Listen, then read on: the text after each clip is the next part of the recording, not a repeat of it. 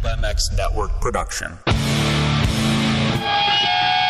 series of the most exciting action imaginable. Checker fight falls for Ryan Filippotto. Dungey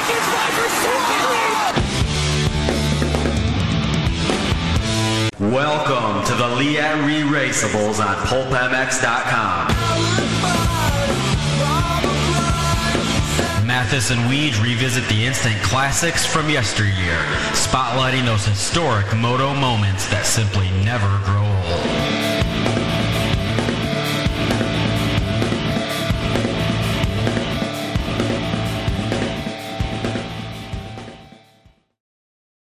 Welcome, everybody, to another edition of the Leatt Re-Raceables podcast, special edition, some might say.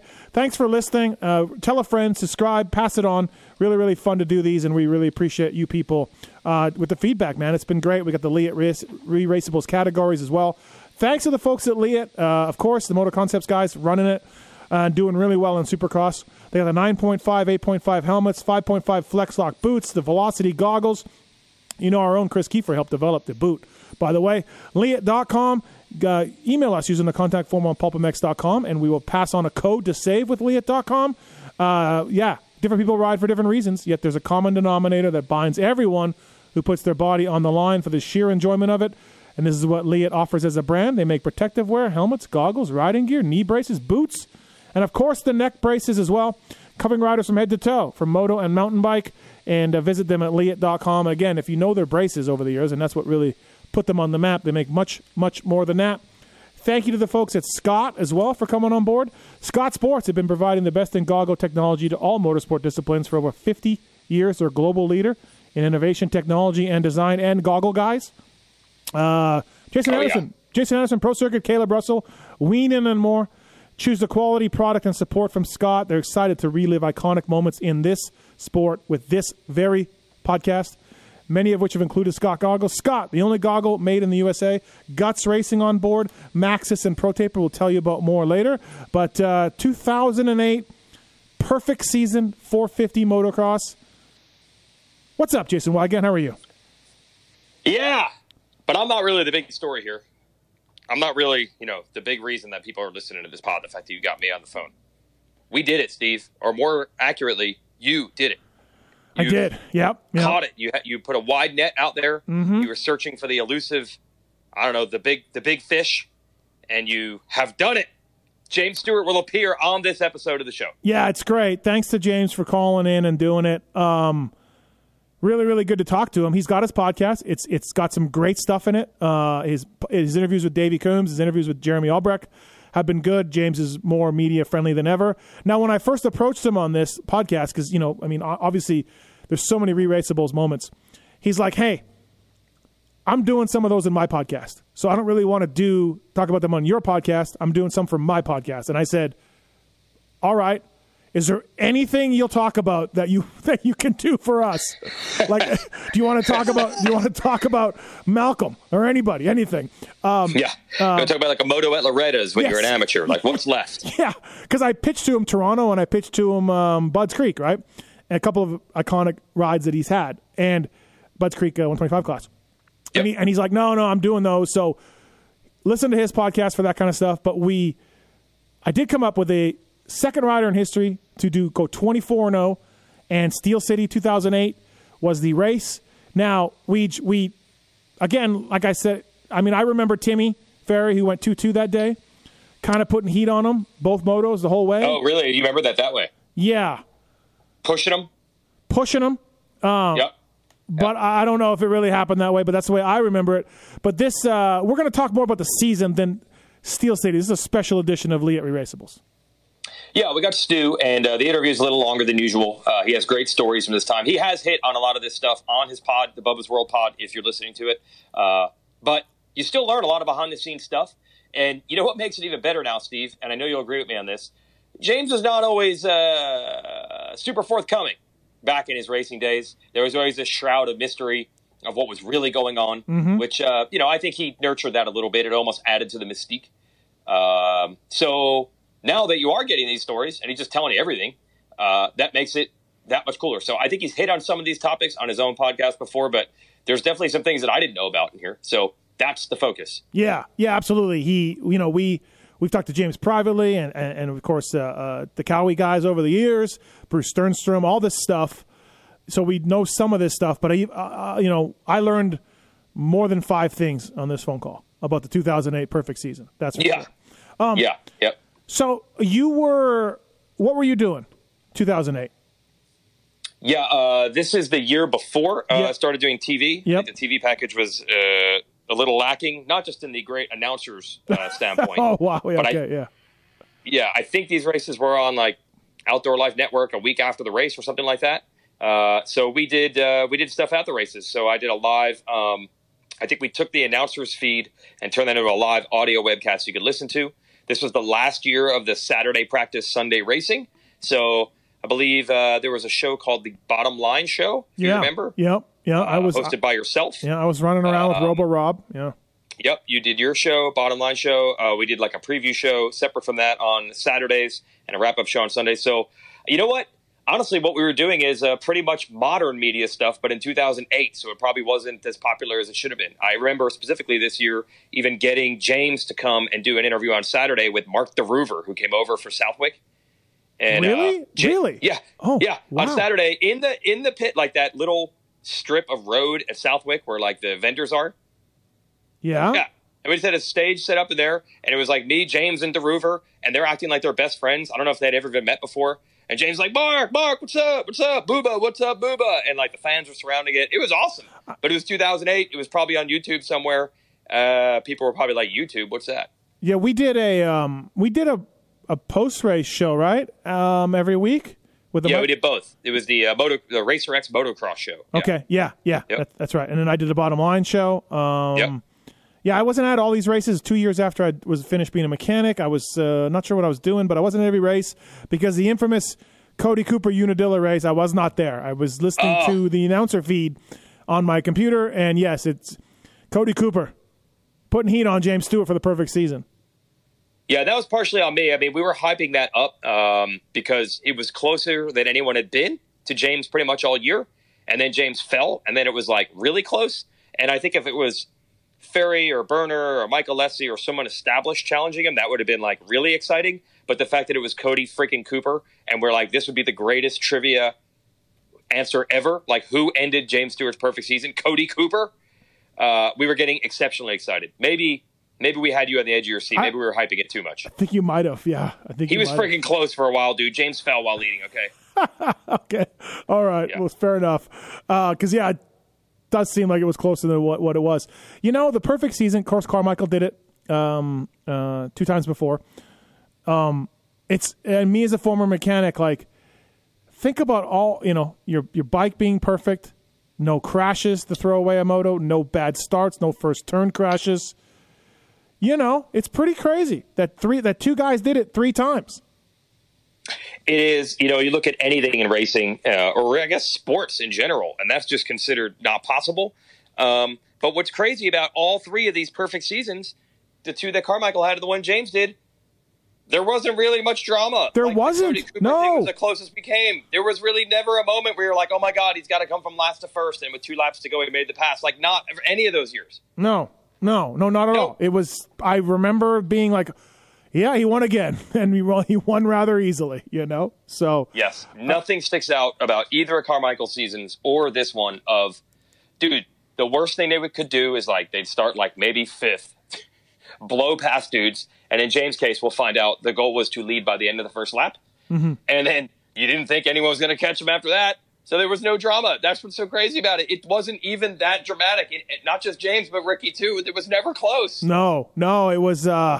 Kind of like, ho-hum, right? All right, Thanks to the folks at Leatt, of course. Email us using the contact form on Pulp MX.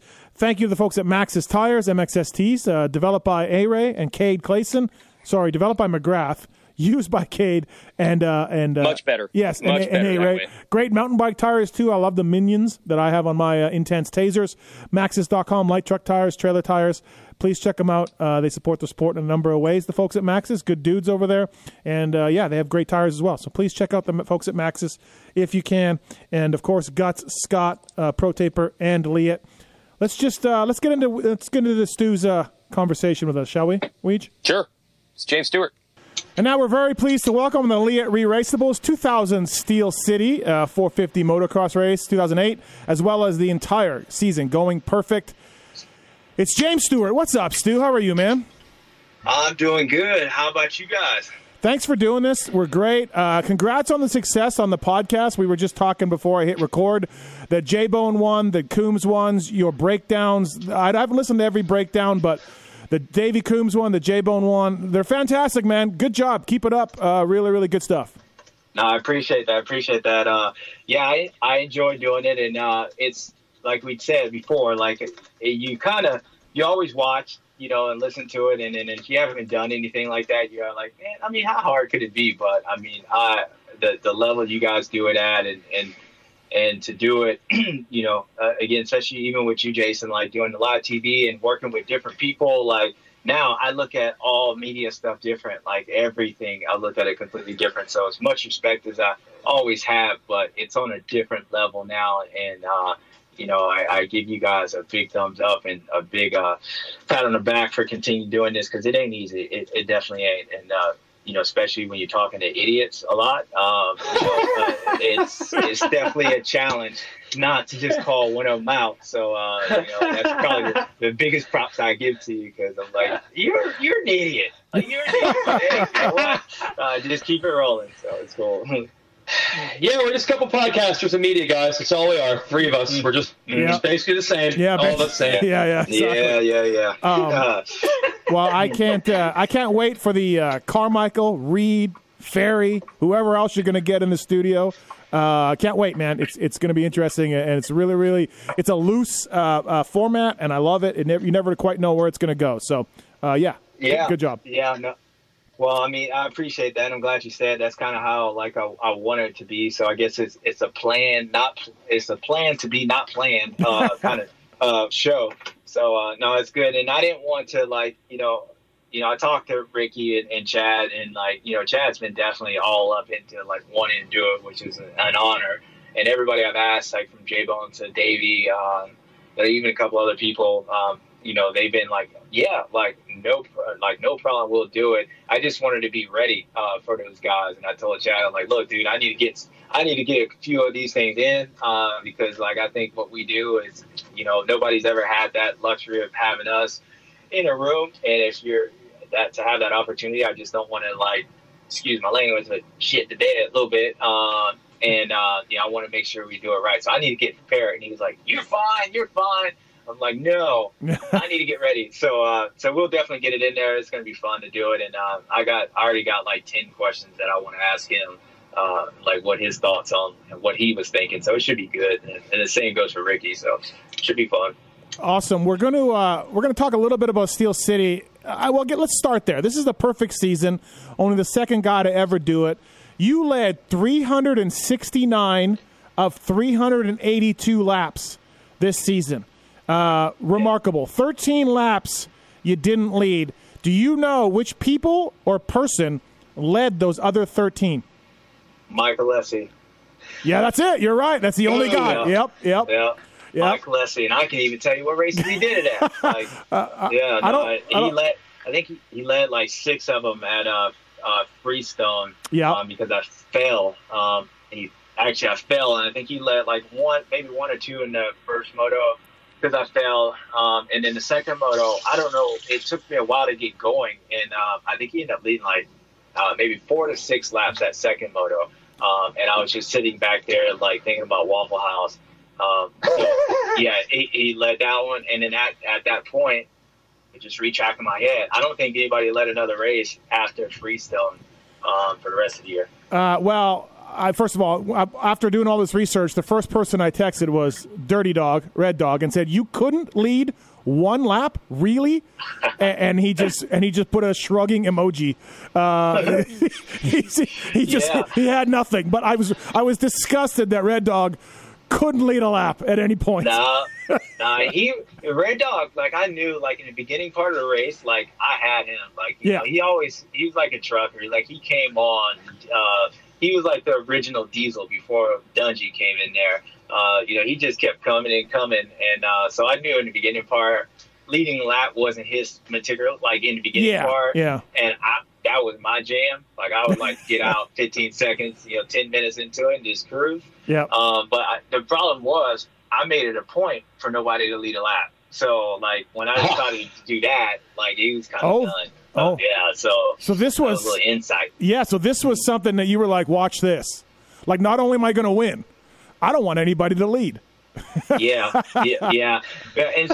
really kind of happened when Mike Alessi went out at Redbutt, because he was the only person that, like, he was always a good starter. And like, if you have watched the recaps, like I call him the Prado.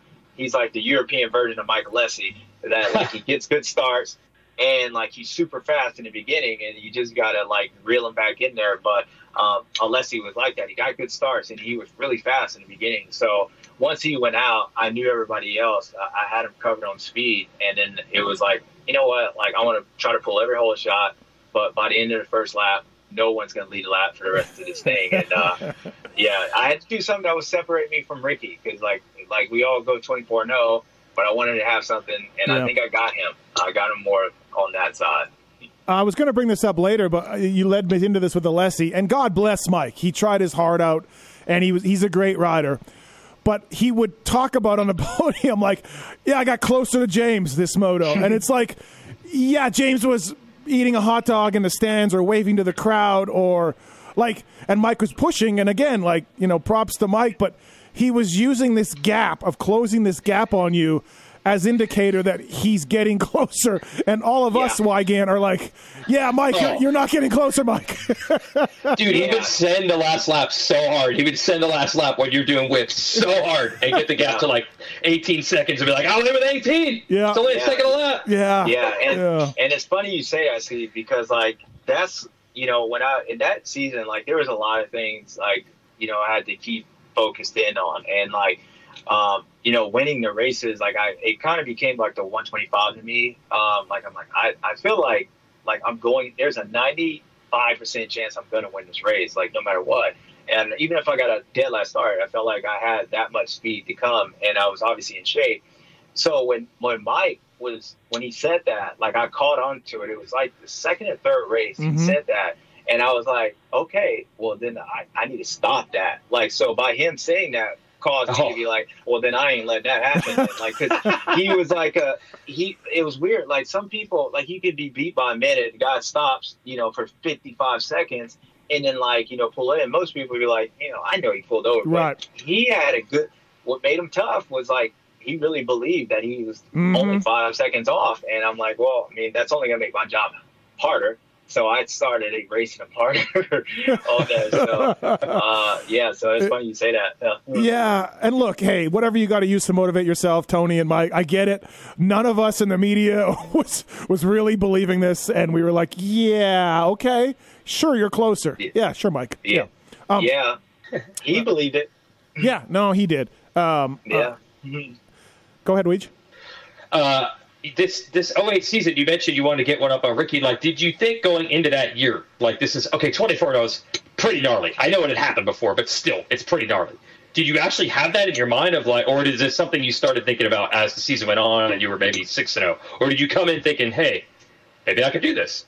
No, I didn't go into the season thinking about 24. No, I was just happy to make the season because you remember that's when I came off that ACL, and like for whatever reason, I never had like on the 450s. I never had good luck on the outdoors. So it like I knew Ricky was retiring, but like even when he wasn't there, like I still struggled. Like in 07, I actually ended up tearing my ACL, so I never had like a good feeling about outdoors. So going into that year, I only rode like a couple weeks before. It wasn't that much. So I didn't go into it. But then, I mean, the media and you guys were like, after the first moto at Glen Helen, 24 now.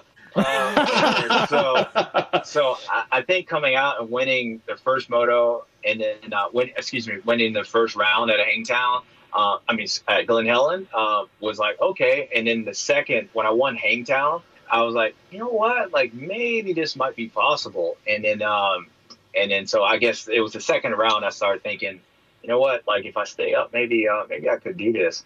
And that's, so four, no. You also, for those we started thinking, yeah, go ahead, Chief. You changed the game a number of ways in our sport, but you also changed the game. You don't probably realize this.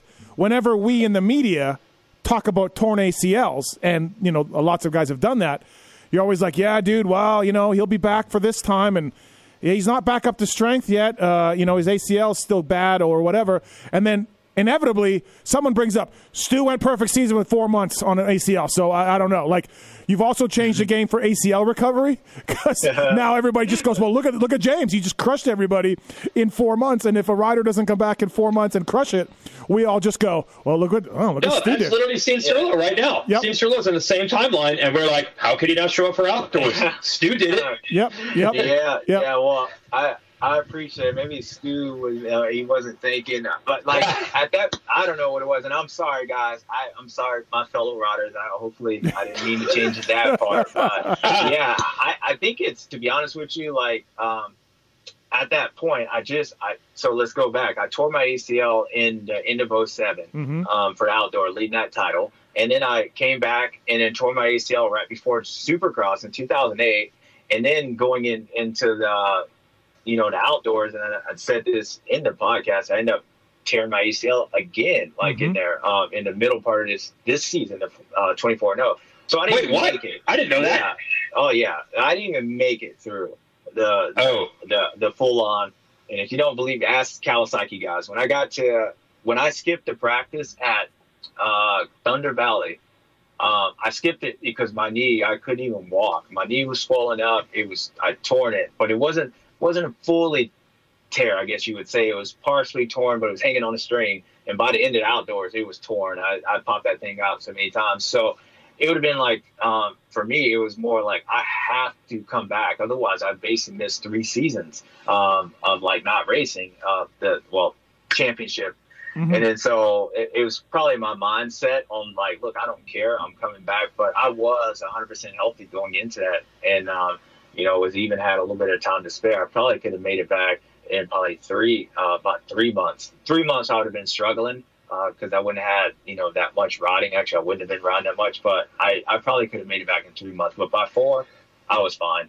Oh, wow. Really? Yeah, but they say if you come back too early, the chances of you re-tearing it, like you'll feel like it's good, but you can re-tear it. So is that potentially what happened here? Did you re-tear it because you were back so early? You don't think so? No, because it was my other leg. God.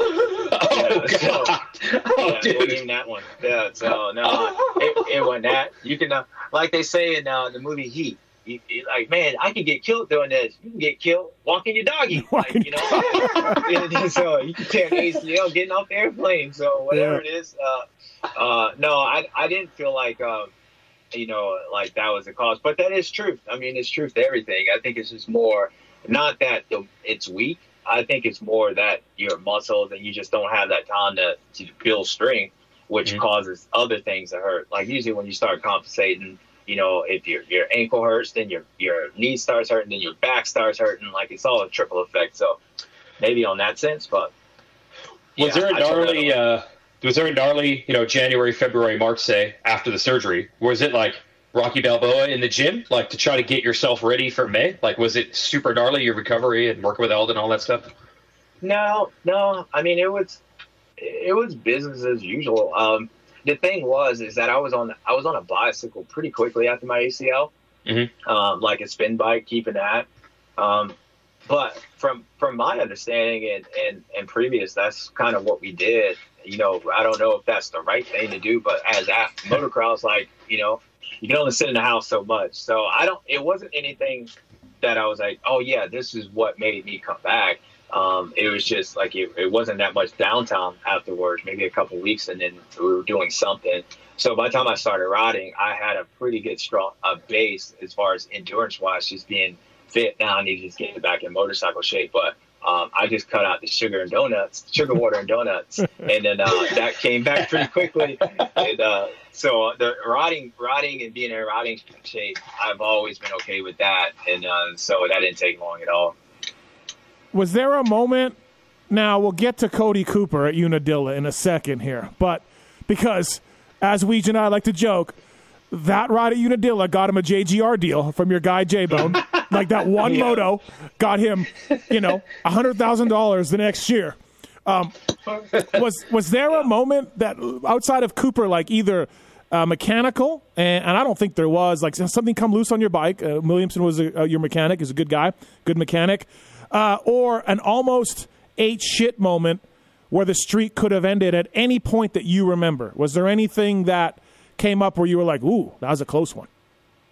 Yeah, it wasn't riders. I mean, even Unadilla, as close as Cooper was, I was just afraid of that track at that point. Mm-hmm. And, you know, so him being there, it actually probably helped me because it allowed me to, like, just focus in on him. But I wasn't, like, it definitely wasn't riders besides, I mean, he was the closest one. Him and Dirty Dog at one point at the end, they were probably the only ones that was in single digits of me, seconds-wise at the end of the race. But I think Southwick was the first moto. I had a pretty close one, but that was kind of the JS, like, you know, I brush it off right before the finish line. I almost endo, but kind of did that, you know, once or twice a week before leading up. So that wasn't that. But Southwick's second moto, there was a guy that was down after the in a blind section in the middle part, a little sweeper, and he was down, and somehow, like, I jumped it, and, like, I was going dead for the dude. Oh. And I don't know, I moved, and somehow it went between him and the hay bale. That was the only moment of that season where I was like, it's over. Like, it's over. I'm not just going to lose the streak, but I'm going to die. And but I was able to get through it, and that was pretty much it. So, what about this race? You said you tore your ACL what in practice at Thunder Valley, or right before it, something like that? Your other ACL? So I tore my ACL during that week. I don't know, like a Tuesday or something, and like it was the third one, so I knew exactly what it was. And I was like, so I guess maybe at that point I was like, and you know what? Honestly, it was never thought not to race. I'm thinking how I was. I never thought not to race. But it hurt. It hurt. I was just trying to figure out how I was going to do it and whether I was going to wear knee braces. And I remember, like, getting knee braces, and I took off the actual cup, the little face cup on there because my knee was so swollen to be able to do it. And I put those stops in there so it only let me bend my knee at a certain point. But at no point I was not going to race. But it was about trying to just figure out how to, like, manage it. So, but when I did practice, I was okay. Like, it was hurting, but it was okay. And then I won the first moto. And then since I didn't practice on Friday, I think it was, or maybe it was Saturday at that point, whatever, I didn't practice and do the night thing. I remember that was the other time that Alessi led some laps because I couldn't see at that night race. And so I was taking my time, didn't want to plant my knee out and hurt my knee. Mm-hmm. And he led a few laps, and then I said no more. Wow. Tore an ACL that week. So the Cody Cooper thing, like, I wasn't there. I missed that one at Unadilla. I wasn't a mechanic anymore. That you weren't worried. That didn't stress you out because, as I remember in my memory, and again I wasn't there, but I was listening on the announcers. I think they put the announcers feed through the internet back then. It seemed like he was all over you or catching you, but no, not at all. This was not. You were not worried. No, I was worried. Yeah. I mean, I was worried about everybody. You know, Burner worried me, Dirty Dog worried me. Like, I mean, that's just racer. Whoever lined up in the gate, and I think what it was is that, like, he was the closest one to me at all that year at, like, in that far deep into the moto. Yeah. And so I failed. And then I got up, and I think I lost my goggles. I had mud over my hand. And then so it's Unadilla for me and James Stewart. Like, I haven't finished the race or even made the race in 3 years. Right. So I think that, and everybody kind of knew that. And the fact that it was second moto, it just had this gnarly thunderstorm. And I fell, and then so I think that was part. Okay. So he was close to me. Yeah. But I pulled back out maybe 5, 6, 7 seconds at one point, and then so he wasn't like it wasn't like a knockdown drag out to the finish, but he was close to me at some point after I got up and fell, And yeah, I actually remember like getting up and cutting his ass off real quick because I had the goggles. Like I'm like, I didn't want anybody to be in front. But to me, it was more like about Unadilla. I was like, oh, here it comes again. She's gonna get me again. So I was more worried about that. And then Cooper just kind of kept my mind on him. But yeah, I wasn't too worried if I just stayed up. Well, that got him a contract at JGR, so good job. Yeah. Don't worry. Yeah, I am all for it. Like I'm trying to help everybody out. That's what it took. I would have maybe done that a few more times. So. Well, I don't want to. You know, you're an equal opportunity guy because the race that you didn't race at Indy 04 when Hansen won. He famously got like $1 million deal with KTM because his agent just told everybody he beat James Stewart. And they never bothered to look at, like, what beating actually means. Like, you didn't compete in that race. So it's really nice of you to do that to guys. Help them out every once in a while. Yeah, you know what? Like, you know, and I don't even charge. Like, it's like, just, you know what? This is my pay. Like, give back because you decided to compete. That's all I asked for, you know. So here's a little kickback for it. You lined up. Hey, there's two sides of this. You've told this story many times about a perfect season, but behind the scenes it was not wonderful, and we'll get to that in a minute. But I do want to hear. I've heard in your podcast you mentioned when Cowie first came out with the 450, it was not great. So where was the bike by 08, which would have been the third year of it because it came out in 06? Was the bike pretty good at least at that point? Yeah. It was pretty good, like good enough to where like I knew what it was going to do at that point. I think it was the same bike as 2007, and it got like a little bit better. And actually having Timmy on the team, he was a good tester. So since I wasn't racing, like he did some groundwork on that thing. And even though our setups were different, he was able to like go through some of the parts and stuff, and at least get those guys in a good pace. And then I came in and said, no, I want to. 10 times stiffer, lower gear, like all that. But, you know, he had a baseline. So Timmy did help on that side of things because he was good at testing. And I actually brought him over to L and M at one point when we were there to help that. Him and Sergio got along. So by 08, I think it was just more like I knew I gave up. And that was the one season by that time I started racing outdoors. Like I knew I was going Supercross only. So I was determined to like not be like finish that part off in my career because it was the only title I didn't have. So I think a part of that being determined and then like having Eldon and just at that point, like it was just all like moving forward, but mainly it was just like, I wanted to win an outdoor title. And then, so I was pretty determined to do that. And, like, I know people always smirk at this, but, like, I mean this on everything. Like, Ricky would have had a hard time beating me that year because it was, like, the third year getting into it, just like the Supercross. And, like, I was ready. And there was Eldon help. But I think just overall, just where I was in the bike and the mindset, and maybe that's kind of hard to say, but I would have gave it to him. Well, Ricky came on, Pulp Show 500, and we talked about that 07 year, and he said, what Stu was doing, where he was going to go, I didn't want to go there anymore. I didn't want to do that anymore. And I think he kind of means like the progression and the desire that you had to win. He was, I don't really want to go to that level. So he, in a way, like who knows? It's the ultimate bench racing question, but.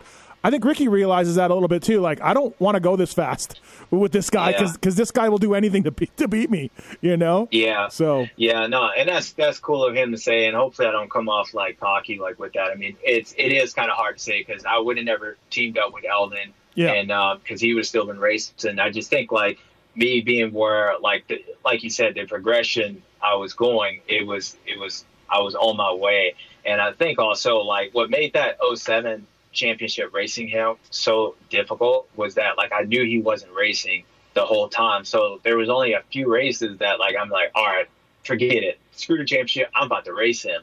And every time I did that, I was able to race him. Otherwise it was like, all right dude, like it's Southwick's second moto, he's strong, like I just finish this thing off or some of these second motos. And then the last race, I didn't think it was going to be last race I raced him, but at Redbutt, I was determined to beat him that race, and I had him. And then I had it.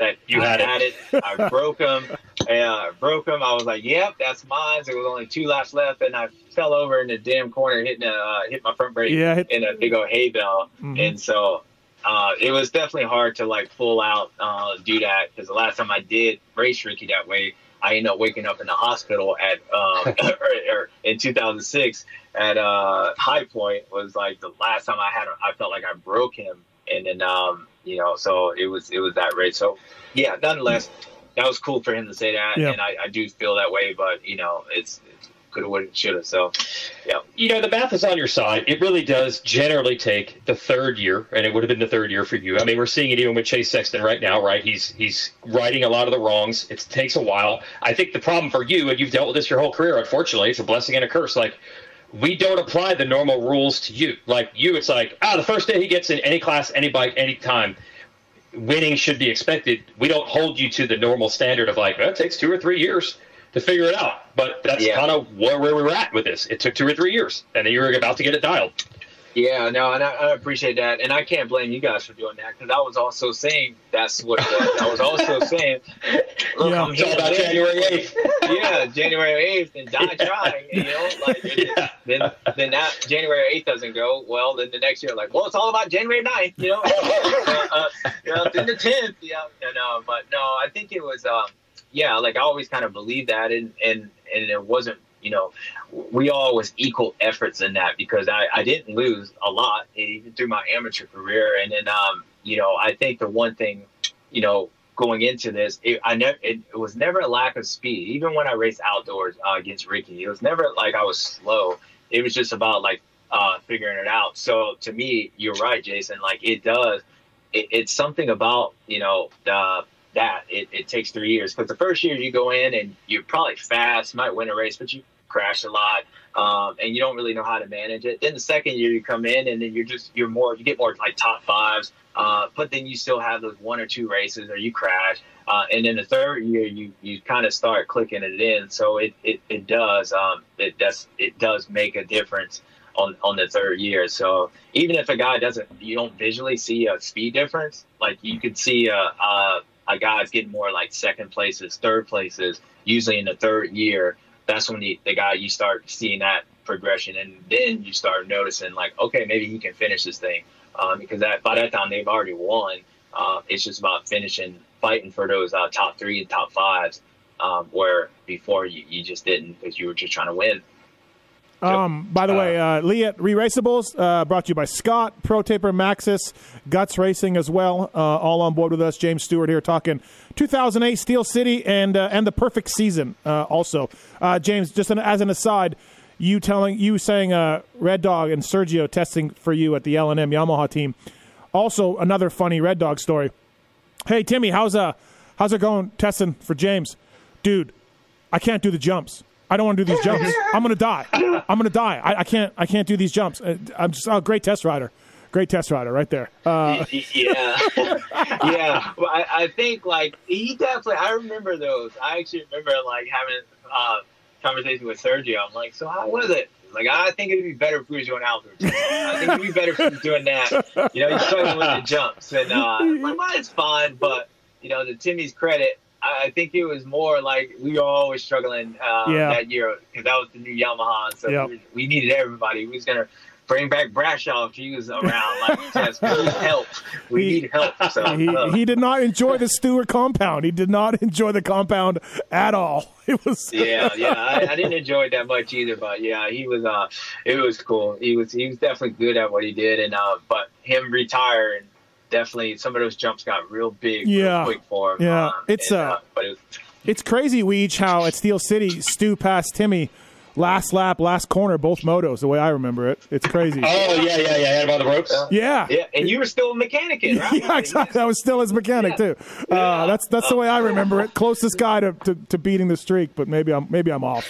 Maybe I'm getting old. Steve still says that Timmy won the 2007 title when you got hurt. He still maintains that to this day. Yeah, I don't remember what happened after Washougal. I blacked out. Yeah, dude. I remember what happened. Like, I was, yeah, you did talk to your boy, but yeah, I thought for sure, like, you know, it's kind of the same thing with Mike Brown, like in that 2003, like it was like the race I came back, like he was battling with Langston and all those guys. But then when I came back, it was like he fell apart. And the same thing with Timmy. Timmy was beating those guys, but yep. Granted, Langston did step up. I mean, he did step up. They all did. Yeah. No. Yeah. Yep. Yeah. Yep. Even your smiley-faced assassin. Sure. Yeah. Yeah. He's ready to take somebody out just thinking about it. So, yeah. But it was, yeah, Timmy, they all stepped up. So maybe it wasn't necessarily Timmy. Maybe it's just everybody else stepping up and they had an opportunity. So, yeah. Go ahead. Reed. Timmy told you that, didn't he, Steve? Timmy told you that. Yeah, he says that, dude, I felt like going the same speed. Although, I just felt like those other guys were going faster. Although Jeff Alessi, he swears to this day that Jeff tackled him in the first turn at Steel City that knocked him down, which we all kind of sort of believe. We could actually see that happening. But no, he says that, yeah, dude, I felt exactly the same. And those other guys, once James went out, like they all just, you know, there's blood in the water, right? And they were just going for it. And, yeah, oh, well, what are you going to do? Yeah, I never even thought about that until we just brought it up right now. Yeah. But yeah, I could see. I know Langston stepped up because at some points he was racing and it was like, oh, he's still here, and then all of a sudden I went out. But he's also won a title before, so it's not like he knew. But I think it was a little bit of combination of both. Who's singing? Oh yeah, it's my kid. Who knows? Maybe he's probably very excited that James Stewart's on the phone. Very excited. He knows. Yeah. Very excited. Hey, my last thing about this season was, and you've told us many times. Okay, you're 24-0, which sounds great, but behind the scenes, you've not painted a beautiful picture about what it was like to go back to that truck and work with your team at this point. Well, hold on. Let me jump in because I'll interrupt you. I want to. I have this story to tell. Like. So I was around the truck that summer a lot with Red Dog, right? Hanging out. I wasn't full media guy yet, so I think people kind of just trusted me to be in the truck. And I can remember 2 times being inside the truck before anybody got back to the, I was close to the truck or watching. I was in there with you, James. You'd come back in after winning, of course. You'd put your helmet down. You come in, we'd say hi or whatever, and you'd just like kind of go up to your locker, like, you knew you were done. I think Cowie knew you. It was a very odd reception late in the summer that year of a guy crushing everybody every moto. Nobody was that happy, including yourself. Like, we all kind of knew what was going on, and it was an odd thing. And I can remember being in the truck twice where you were just like, I'm not stoked to be here despite you winning. Yeah, you're right. It was – brutally honest, it was one person. It was Mike Fisher. Yep. It was Mike Fisher, and I think it was for me. Like, it was hard because I liked it, all the guys, and I think we talked about it in the podcast with Jeremy that the separation of how the team got separated when Williamson was working for Red Dog and just certain things like Big B and all that.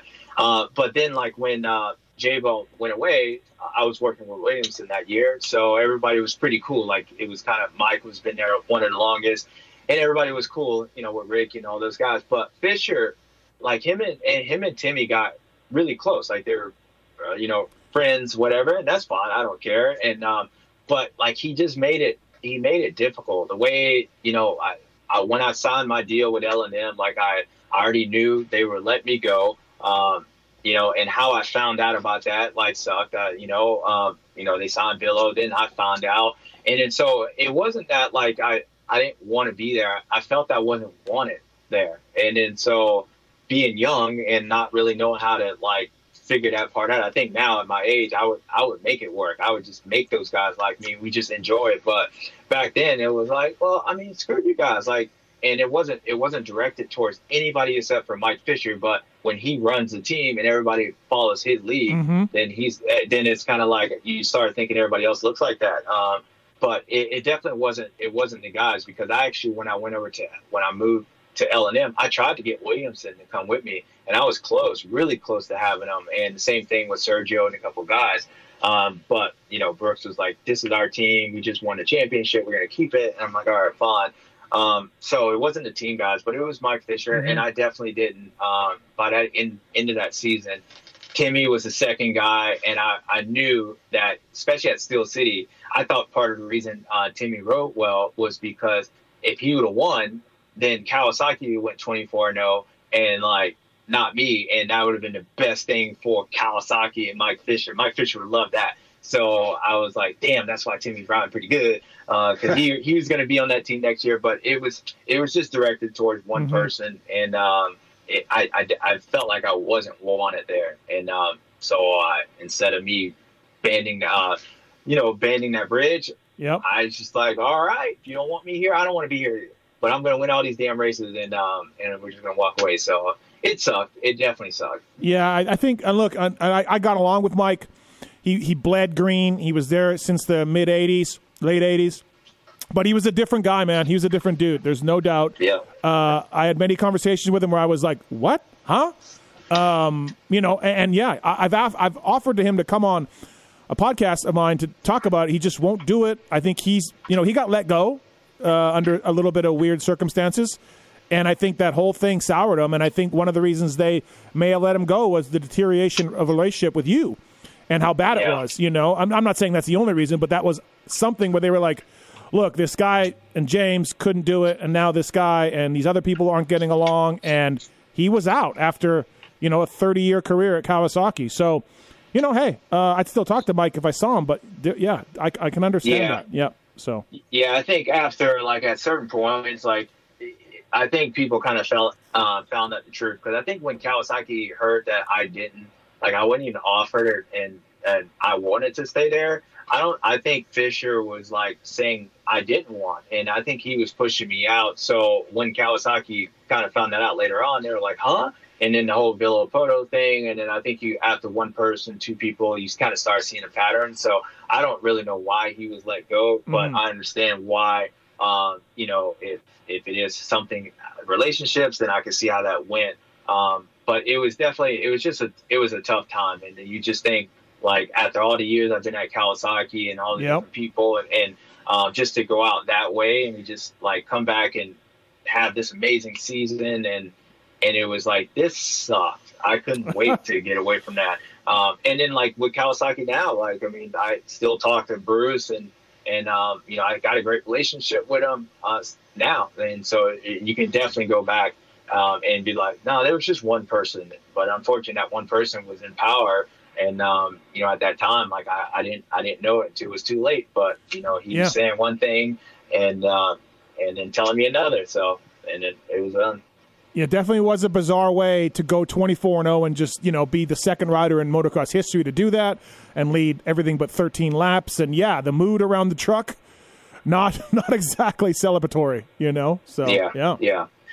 Yeah, did they give you, like, a send-off? Like, okay, you're David Cowie forever. There was a photo circulating that even when Carmichael left for Honda, Cowie did do, like, a team photo this last day, I guess, of Steel City. Did you even do that? Yeah, I actually did. But, like, okay. I don't know what Ricky's was like, but I remember, like, really, guys? Like, it was one of the cheesiest things, like, I've ever, like, it was like a Publix cookie or something. I don't remember what it was. And it just felt even more disrespectful on there. But, I'm grateful to get it. But I just remember, like, getting that. And I'm like, really? Like, after all this time, like, this on there? And then I didn't hear from anybody from the Japanese, nobody from Kawasaki. And at that point, I actually had a good relationship with the president of Kawasaki. I used to talk to his assistant, go in his office, and hang out. So, like, to find out, like, to when I left, to not hear from anybody, and then to find out why they were, like I said, they thought I didn't want to be there. And then so, I could see why they're like, screw him. And then, doesn't that sound like every industry issue, like ever? Like, he say, she say, and then, like, if somebody ever just have a conversation between the two people, it wouldn't be that way, but you know what, you can't have it. So, and it all gets worked out, right? Yeah, but it doesn't work like that. You're right, yeah. Mm-mm. Yeah. I want to rub it in, though, but last year at the final race, Kelly made this gigantic plaque for Eli with, like, a gold plate for every race win. And then they called us over and they're like, hey, Eli's won 63 races with us. That's more than double any other rider, even guys in Europe. We've had a fantastic relationship. It's great. And I said to Bruce, I'm like, wow, that's really cool that you're doing that. And he's like, well, why wouldn't we? We've had a great run together. We've won races for 6 years. And I'm like, okay. So there you go. There you go. Yeah, no, you're right. I actually, now you say that, I remember they did give me like #1 plates on there of like my championships or something, and it was just so like ticky tacky, the way they were. So it definitely was, but you know, Eli's thing was high end. They were. It's a little different, I think. Yeah, I mean there was a lot of, but I got gold watches. I mean, people were giving Bentleys away back in the day, you know. So when I got that, I'm like, really? Like, damn, like, all right, you know. So, but no, again, me and Bruce were good, like, and I got nothing to respect. Even Mike Fisher, like, dude, like, you know, as much as the thing sucked. Whatever, I don't got time to be mad at anybody anymore. It's something that, like, it makes me feel good knowing that I wasn't the only one. But things happen for a reason, and, like, I still think he's still flying off that berm as he was, like, when he crashed back when he raced over in San Diego. And then, but he's all right, you know? It is what it is. So, yeah. Where does that's pretty good you remember that one. Yeah, that is pretty good. Where does the perfect season rank for you? I mean, all these championships you've done and all these epic races and designation stuff and God, yeah, like, I mean, where do you start with your career? But where does the perfect season sit with you and your thoughts about, you know, damn, I was good. Like, where does it rank for you? I mean, it's high. I mean, I couldn't, because I didn't just because I didn't enjoy it. Like, it doesn't take it away from what I did. And I almost feel like sometimes doing it, being the second person, you can look at it two ways. Like, it's been done before, like, and so it's possible. And just being like who I was after the first race, it was saying, so there was a lot of pressure. Like, for me, I felt like to do it. And even with Ricky being the first time, I don't think anybody ever thought he was going to do it until he did it. You know, so knowing it's possible, like, there's two different ways you can look at it. But I thought, like, for me, handling the pressure, coming off of being off an injury, and, you know, it's up there. Like, it's up there. And it was my first and only outdoor title on the 450. To say if it's #1 or #2, that's kind of hard. Like, I think I look back at all and appreciate. I would, but it's definitely my top three, and it's something that in my career, like, to be able to do that, it is something I cherish, because I do know how hard it was, even though I only didn't lead but 13 laps. Just mentally, it was a grinding season, and then dealing with the team stuff.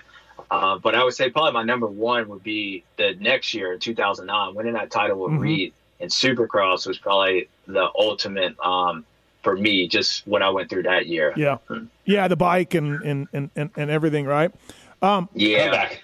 Down 25 points right off the rip and whatnot. Yeah. Winning 7 races just to get tied, but somebody sucks. Yeah. That's hard. Yeah, sure. It's funny, though. Again, that's that double standard we have. I think with us, we're just like, well, if he just wins 7 in a row, he'll be right there. And with you, with a couple of guys, we take it for granted that 7 in a row is, like, stewable, so to speak. But for you, I'm sure it wasn't quite as easy as, well, I just went 7 in a row. Let's do the math.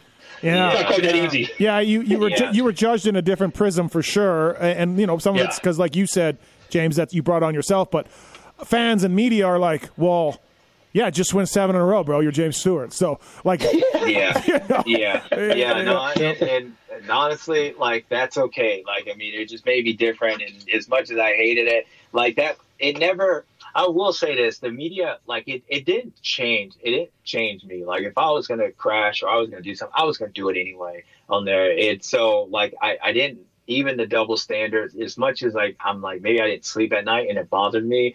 It didn't, like, really affect me, like, too much as far as my whole career and the outlook. So I actually think it's a good thing that, like, I was held at that standard, even though, like, it's hard to, like, deal with that and understand that when you're going through it. And then I started at the end of my career, but at that time I was just happy to be back winning. It wasn't that kind of standard, but yeah, I remember in that year, in 2009, I remember talking, I think it was Keith McCarty, close to Vegas. And he was like, hey, we need you to win another race. You need to get to 11 wins. Otherwise, your bonus thing doesn't kick in. We're going to have to pay all of this. So if you want to talk about, like, the winning and, like, expectation, there you go right there. Like, my Lloyd to London policy. Yeah. Like, you know, it's going to cost you X amount, and he's got to win 11 races, you know, out of 16 or 17 for this thing to kick in. So, well, yeah, but that was all right. Yeah, talk about Lloyd's of London, too. I was at Chad's around this time. Well, it might have been the year – might have been 08, I don't remember. And Chad's Lloyd's of London policy was based on you. Based on him making half the series and you racing a certain number of races. Like, Lloyd's of London's like, we don't care about anybody else. We don't care what happened to James this year. And if he races X number of races, we'll pay you. It's crazy. Yeah. Yeah, no, it was. I mean, it's definitely a different age and time. But, yeah, I mean, you only had me, Ricky, and Chad. That was really the guys that, like, competed. And it was, you know, I didn't have that in there, like, with Chad. But I do remember that, and it's true. It probably is true because there's a lot of little stipulations, like, oh, you got to do this. And same thing that goes with heat races. Like, I mean, I had a heat race bonus thing, and at one point they knew there was a good chance they were going to be paying that thing out. So but it's all good. Weege, you think James would have done it in 03 125 motocross had he not been hurt in Vegas? Another perfect season? I tend to think so, yeah. Well, it was imperfectly perfect. You did win all the ones you were in. Yep. I'll give you that. I would have. I'll answer that for you. Yes, I would. Yeah. I would have. Yeah, I would. Yeah. It would have been easier than 04, I'll tell you that much. Like, the way I was coming in, the way I was riding that year, I would have. Yeah, I mean, it showed even coming from last place didn't stop me. No. That only took me like 8 laps to get that done. So that's the one thing people do forget about that race in 2003 is that it only took me 8 laps to come from 40th to 1st. I didn't know that. And, no, I didn't realize that. Geez. Jeez. Yeah, it was 8 laps, and I remember setting the fastest lap time on both classes that day. I was on it. So, yeah, 8 laps. It wasn't close. It wasn't close. Even though TV only had 8 minutes of racing, it took me 8 laps. I think Sellards was leading, I believe. I think Brock was leading. Oh, Tedesco, yeah. And you came up on him like he was a lapper, and he probably was like, what just happened? Yeah. Yeah. Yeah. Tedesco was leading. Sellers was in second. Langston was in third. Battling some guy on a Suzuki or something. Yeah. But I came through them all pretty fast. We always got to be careful because GL's my guy. Did TV with him forever. We always tell the sad story, right? He won the title in 07. He never got a chance to race with the number 1 plate in 08. And then I have to just stop the story there because we don't want to be like, who knows? Maybe you dominate 08. But then the other guy had a perfect season, so I don't want to take it away from you. I don't want to take it away from him. I'm just going to leave it out. We'll never know. I'm just going to leave it. Going to leave it there. Does Grant say that, or that's what you say? I just say, hey, it's like I can only go so far when I'm telling the story. Like, poor Grant, like he won the title, he never got a chance to defend it, and I'm like, I'm not saying any more than that. I'm not speculating.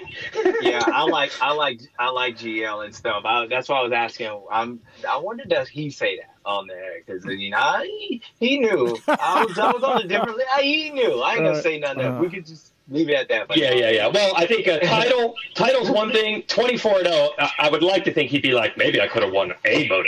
You know what I mean? I would. So I'm not even going there. Hey, I wanted Red Dog to lead. Clean. I want Red Dog to lead one lap. He can't even lead a lap this year. I can't believe it. They only had 369 of them opportunities. Well, he was a. By the way, he was a.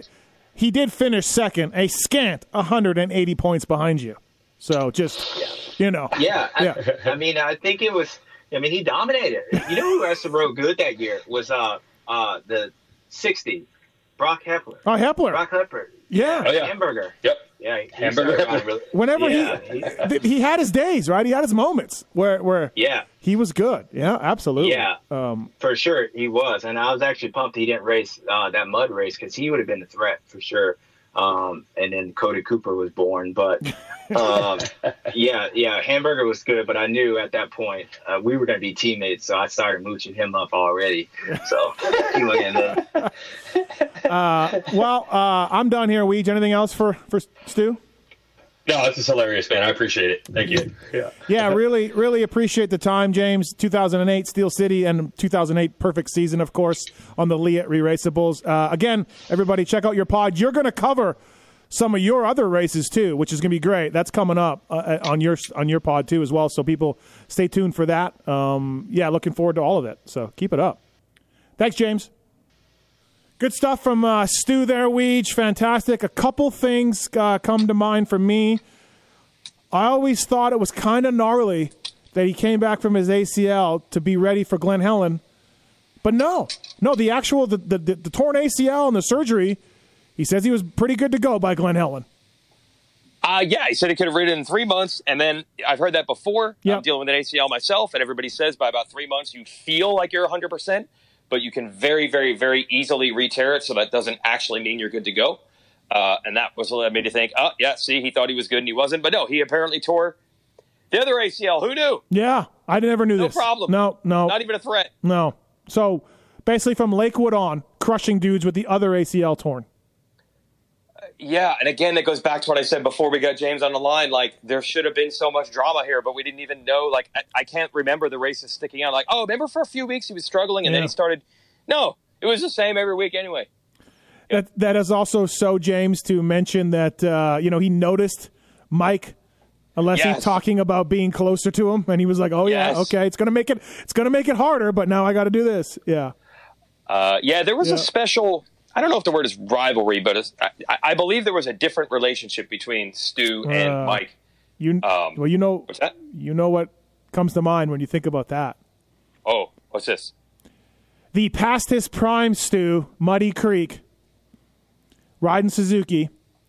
Mike gets him in the moto, and he just goes, no. You could see James. Oh, yes. That's not going to happen. Like, I'm not on my game. But that dude's not beating me. And do you remember the massive scrub he pulled? Oh, yeah. Okay, yeah. I didn't know where you were going, but, I know exactly where you're going. Yes. I mean, scrub from hell. Like, you are never passing me. Yes. So, like, that one stuck out in my mind where I was like, that one's a little extra. Like, he is not, Yeah, there's a couple. I remember, I think, Indy Supercross back in, like, 2009 or something. Like, Mike had customary good start, and, like, James – got him, and then Mike tried to get him back, and same thing, like unbelievably nasty pass, not dirty pass, but like I think he cut under it a berm, like unreal. And I feel like what it was, look, we never ended up getting like epic championship Mike Alessi, James Stewart battles, but Alessi was the next guy on the rise after Stu. So I think younger James, younger Mike, Mike was like, I'm going to have to challenge James Stewart someday. And I think so James was just programmed to be like, I'm going to make sure one thing will never happen. This dude is never going to beat me. And then after Mike wasn't even necessarily a threat, it's like James still hung on to that. Well, this is the year before, or not the year before. This is when Mike turned pro. James pointed him at the starting line or something. What was this? What was the story behind that? Oh, it was unbelievable. I mean, we should save that for another episode of the show. It was at Loretta's. It just couldn't have worked out better. Mike had already dropped Believe the Hype and said, he wanted to lead Carmichael for some laps in the he said he was going to enter the 125 class when he turned pro because everyone was just giving James Stewart the moto wins and they weren't fighting him for it. Okay, all right. Because that was the difference. If they just would have fought, they could have beat him. You know, Steve? Yeah, exactly. Right, like Tom Brady. Tom Brady he doesn't have more skill than anybody. He just wants it more. No, the 3 or 4 seconds a lap, they could just make up for that if they just fought him. So then I think the Alessis realized they had bit off a little more they could chew talking trash on James. So then they switched to, we're going to race the 450 class. But then he still stepped in it and said the goal is to hole shot and lead a lap. I don't think Carmichael wanted to hear that from that class. It's just... So they had everybody pissed. And then as luck would have it, I mean, it's just pure luck. Back at Loretta's, you'd have the top dude come out and ride next year's bike for the manufacturer. So they had James already scheduled to ride a KX250, which the world had never seen him ride a big bike yet in person. And the first time we're going to see it, and what moto happens to be up next after intermission, this is not planned, was one of Alessi's motos. So the world is like, oh my God, we're going to watch James Stewart ride a 250. He's going to do quads. And he did. It was amazing. He's jumping all this crazy stuff. And then he keeps riding over to the starting gate. And then lo and behold, Alessi eventually shows up to start packing his gate. And James is pointing and waving like, come on out. Let's see what you got. I'm going to jump this quad. I'm on a bone stock production. Bone stock. Right. But I'm going to still beat you. You're right on your 450. Yep. You will not. Obviously, Alessi couldn't. He wasn't allowed. Right. Because he was going to race a moto. But if it was, it was like from that day forward, it was like, I'm going to disrespect this dude. If it was a movie of the week, Mike would have jumped the gate. If it was WWE. You know, that's how it would have played out. Yeah, Supercross the movie, he's jumping the gate. Also, something from that interview, he knew Ricky didn't lead that many laps in the season of 369 of 382. Impressive. You know? Impressive. Yeah, yep. Yeah. Just, he did know. He knew that. My mind is blown over the fact that, so Steve, Alessi was the only rider that led laps besides him? Yes, 13 laps for Mike Alessi, yeah. And Alessi goes out, and by the way, that crash at Redbutt for Alessi was freaking brutal. Oh, dude. I do like, I think it was Ricky Renner or Robbie Renner. It was all over. Mike had been run over by everybody. But then, like a cartoon, 3 seconds later, Renner gets him one more time. It's phenomenal. Just landing on his lifeless. We can only laugh because eventually Mike came back. He's fine, yeah. He was not permanently damaged. No. I mean, well, I'm sure it hurts in the morning. Yeah. But, oh, my God, brutal just getting landed on at Redbud. Look that one up on YouTube, folks. Like I said, I texted Red Dog. I said, I couldn't believe you can't lead a lap.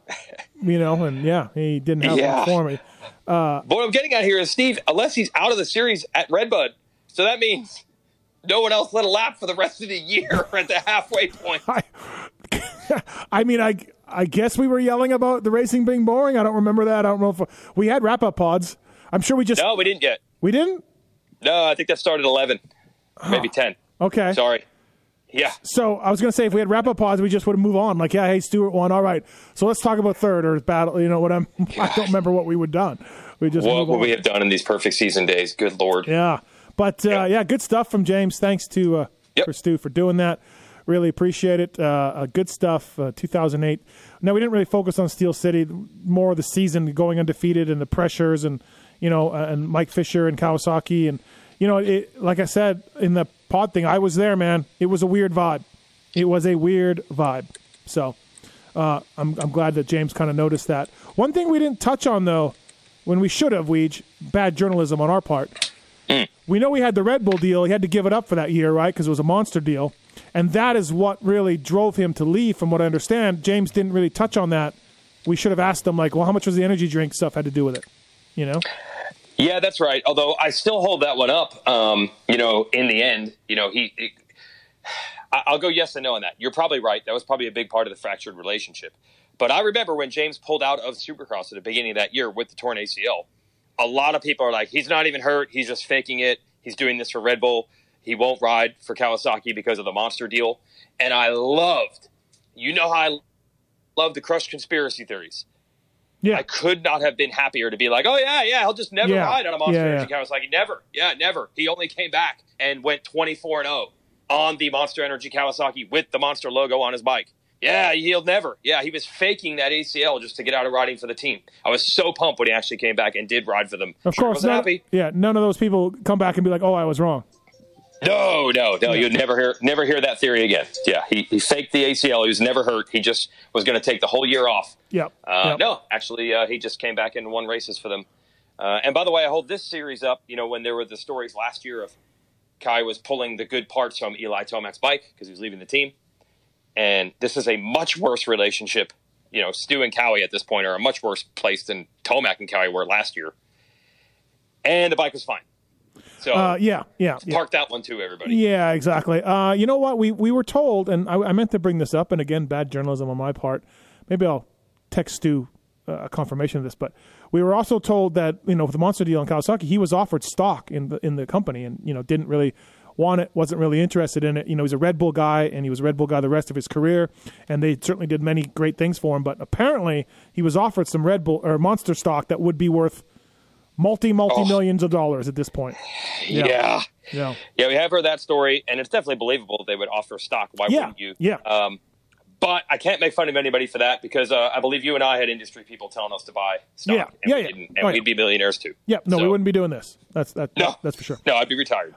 Thanks to the folks at Guts Racing. Of course, Guts Racing. Pulp 20 is the code to save with those guys up in NorCal.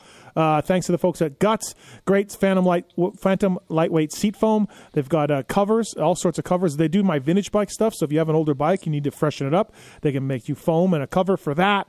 They've got ribbed seat covers for your pleasure. You can pick custom colors as well on Guts Racing website. Really, really cool. So thanks to the folks at Guts Racing.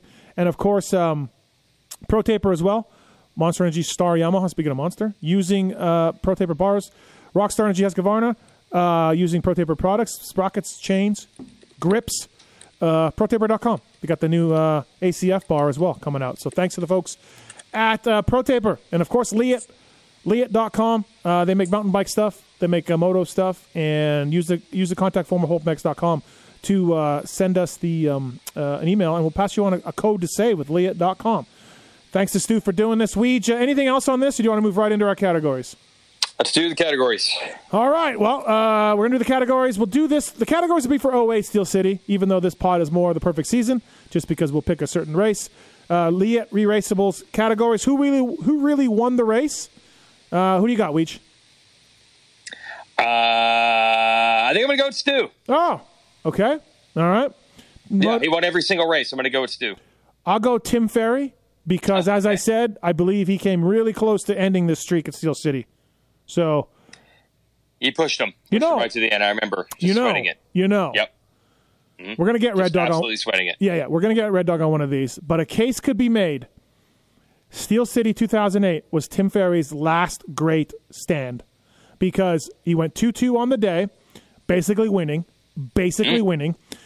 Oh, okay. Changed the bike in 09. His Supercross wasn't great, a lot of 5 to 10s, right? Then he breaks his heel at Daytona 09, the J-Law race, and he's never the same. One could make a case when he basically won Steel City 08 was the last time Ferry was great. That's a very basically, on the basically one. Mm-hmm. But you're right, actually. Ferry was really good for 3 years? Or 07, 08 on Cowie. 06 was the Moto Triple X year, right? Yes. No, he was excellent. 05, and 05 was me. He got away from me. Yes. In 06, yeah. Yes. 07, 08, he was really good.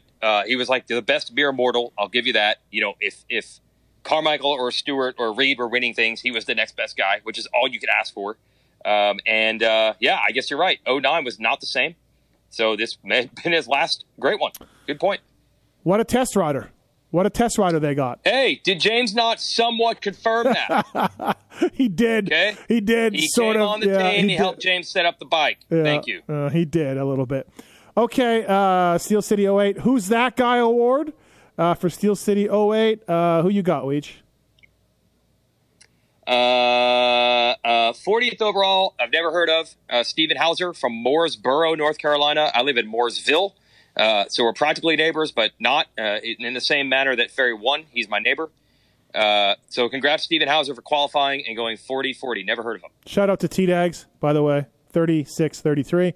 I'll go Jay Weller, 28th overall from Wyoming.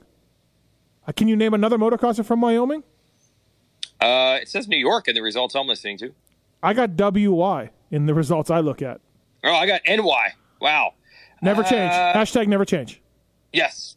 Jay Weller, man, I might be wrong about this, but for some reason, I feel like he's connected. This makes no sense, Wyoming or New York. Why do I think he's connected to Redbud people, like married into one of the Redbud Michigan Mafia families? Maybe I'm wrong, but that's what's ringing a bell. Okay, what about Jace Lewis right ahead of him? So Jace Lewis, I do remember, hotshot amateur in the Georgia area. And when we first started doing videos at Loretta's, Wes Williams and all his 16-year-old goons are like, oh, our guy Jace Lewis, we want to do a video on Jace Lewis. He's our guy. He's our local fast guy. And I'm like, yeah, whatever, go ahead. So they, mic'd him up all week in, early Moto Spy days. And then he came out and actually won a Loretta's title. It was epic video. It was unbelievable how well it worked out.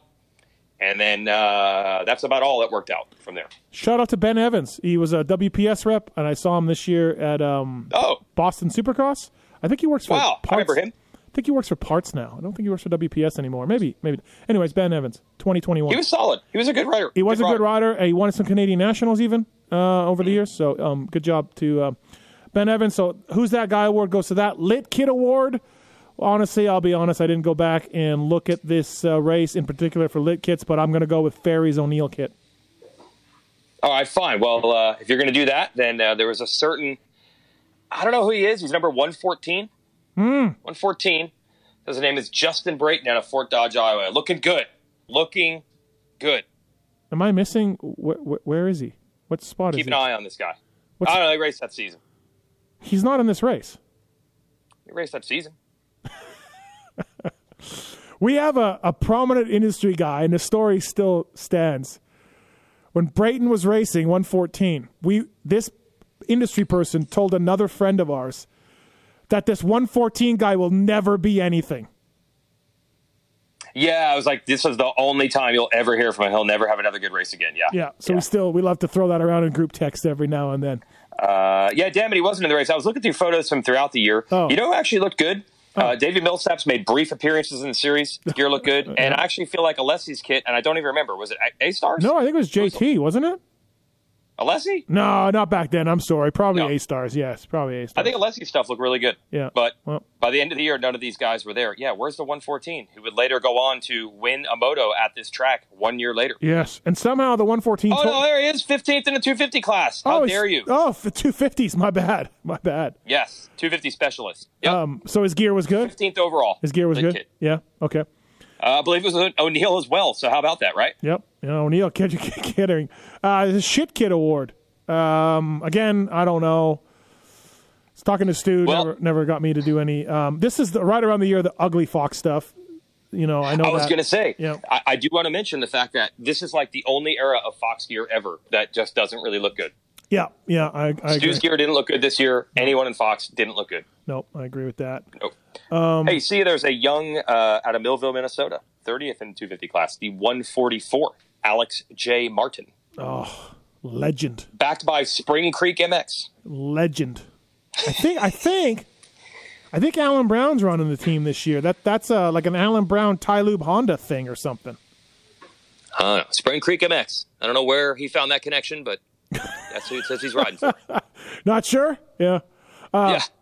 Cody Cooper, 2331, probably already had that JGR money and was mailing it in at this point.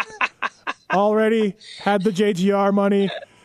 And, again, J Bone, never seeing him ride Supercross, and we're still going to sign him up, J Bone? Yeah? Yep. I remember kind of asking, like, does anyone think he could do Supercross? And there really wasn't an answer to that question. And it went absolutely horrible. Oh, like as horrible could go. He's a great guy, Cody Cooper. Really, really cool guy. But all right. Where's JT? Oh, this one's easy. 13th overall, 16-12. Yeah. Oh yeah. God, that 12. That is all JT right there. 13th overall, 16-12. Is that just not JT? Well, and first of all, the 12th, last motor of the year, the give a shit factor for Nick Way in 14th. For who else? For these other dudes. I'm trying to look at some of these other guys. It's Way, actually, 14th. Yeah. And 13th was Fasciotti. Yeah, Fasciotti, who's just stoked to be there. JT's 12th. Carpenter's 10th. Matt Bonney's 11th. The give a shit is pretty low for a lot of guys, but JT just clicking off the laps, probably never deviating more than 3 seconds from the first lap to the last lap. Great point. Passing dudes left and right. Great point. Yep. So, all right. So that's where we have one more award, Steve. The last award, the Jacob Marsack Award for the rider who did the best without you really remembering it, goes to Weege? Jacob Marsack. Nice. Jacob. He's in this race, and he goes 30-34 for 35th overall. So Jacob Marsack wins the Jacob Marsack Award. I mean, he has to, right? It's not even necessarily that great of a performance for Jacob Marsack, but he just has to do it. Yeah, we just don't get him in these races a lot, so why not? I will say, do you remember this? Do you remember how mind-blown you were about Brock Hepler battling Timmy all day long? Yeah. This day? Yeah. Because Hepler got literally lapped at Southwick the week before. And literally lapped. And him and Red Dog had epic battles both motos. Yes, because Hepler gets lapped, and then people are like, oh, man, but Steel City's coming up. And you're like, come on. He can't go from lapped to doing well. And then, damn it all, he did. Yeah. By the way, that was an underrated Leatt re-raceable is what we did with BHEP. He was pretty funny. He was pretty good. Yes. Yes. Yes. I was glad we got him. Yeah. Yep. By the way. Poor BHEP, though. I don't know if you saw. He had an insane crash into a tree. Yes, like I did. Duro. I did. This one might be the final nail in BHEP's racing career. It sounds Maybe. Pretty gnarly. Go back to just gym teaching or whatever I think he said he wanted to do. This is Hepler Factory Yamaha, right? Him and Red Dog going at it. Oh, wait. Right? Yeah, there was a lot of hype, and even James himself even recognized that Hepler was his teammate upcoming. Yep. And Hepler did, I remember, got one podium in Supercross, I guess would have been the next year. And James, I swear, was more stoked on Hepler having ridden at his house for a few weeks and getting a podium than winning the race himself. JT started 19th after lap one and just grinded out 7 spots. Just rolling tank. Just rolling tank. Getting these, it was grit. It was all-time grit. Yep. Yeah, let's see what he did in Moto 1. Moto 1, what did he get? What did he get in Moto 1? 16. Oh, dude, 25th after the first lap. So basically, he did the exact same in both motos. It just was like where he started. If he had started 38th, he would have got 21st. But, just whatever it worked out. Just that was it. Yep. JT in a nutshell. Yep. Absolutely. Congratulations to Jacob Marsack, by the way, for getting the Jacob Marsack Award. That's good stuff. Yep. All right. That's a wrap. Thanks to James. We got him, Weege. We got him. It was awesome. So yeah, he was good. I mean, color me as skeptical when he launched his podcast. Is this going to last? And also I've been skeptical over, anytime an athlete or really any celebrity is hosting their own thing. You're kind of waiting for the revisionist history. But credit to James here. When I said, hey, maybe we were being unrealistic, expecting you in your first year on a 450 or even second, to beat Carmichael. And it usually does take 2 or 3 years to figure it out. I mean, look where we are at Chase Sexton right now. It's his 3rd outdoor year on the 450. He's getting it together. But credit to James for not taking that. He's pretty unfiltered in his own view of himself. And when I would bring that up through the years, people would say, yeah, but James brought that on himself. He's the one that said he was going to dominate. He's the one that said, my whole life's about January 8th. He's the one that said he was going to do this and that. So he brought some of that extra scrutiny on himself, and James admits that, which is really cool. He doesn't have to do that. I didn't expect that kind of thing. Most athletes won't do it. No, I don't listen to every pod, every breakdown, or anything else, but I cherry-picked the episodes here and there, and I think it's been good, man. I think he's been getting better. And, you were in studio for the Pulp Show that he was on. Yes, we talked to him for an hour. He was great. Yep. It's not something I had in my bingo card. Stu coming out of the woods to talk a lot. Yeah. When a member of the media tells an athlete that maybe we got it wrong, the athlete rarely says, no, that was on me just as much as you. Very rare for an athlete to say that. Yeah, exactly right. And he's like, no, I hyped it up myself, so that's what I get. Yeah, absolutely. Still mind-blowing. You walk the track in 2022 and you hear riders say it's stewable and what would James do? And he's been gone for 6 years or whatever, and he's still on the front of everybody's minds, and people talk about him doing all these things, and some of the stuff that he said and some of the stuff he does, and he's got a legacy. There's no doubt, I do get worried. When do we get to the point where someone watches a Stu video? Is it at the 15-year mark or something where you're like, oh, man, it doesn't look that fast? Just as bikes evolve, I'm not going to brand anybody's parade here, but if you watch a Jeremy McGrath race from 1996 on a 252 stroke, he's not going as fast as they do on Supercross tracks now. It just is what it is. So how long, or maybe we'll just be smart and no one will ever say those words. Yeah, I think that's hopefully that's the way it is. By the way, I know we got to go here, but I watched some Stu video 2 weeks ago, him and Kennard going at it at High Point. And I'm like, Kennard. Millville. No, High Point. Oh, really? Yeah. Oh, okay. Millville. There is the Millville race for sure. Absolutely. Yes. But I watched the race. Shit, maybe it was Millville. I'm thinking, I don't know. I think there's a Kennard. There is. Stewart one from Millville. It's pretty infamous now. It's amazing. So that made me look at Kennard in a new light.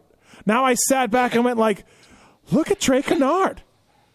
Look at him, you know? So, yeah, funny. Toe-to-toe with Stu. Yeah, no doubt. Just raw speed, just scrubbing, just he's like, what do you got, Stu? I'm ready, you know? Yes, yes, it's good. Yeah, we're not at that point yet, that's for sure. No. You don't watch any of the Stu stuff now. Verb puts out clips of Stu, I think, every Tuesday on Stu's Day, and it's always something crazy and amazing.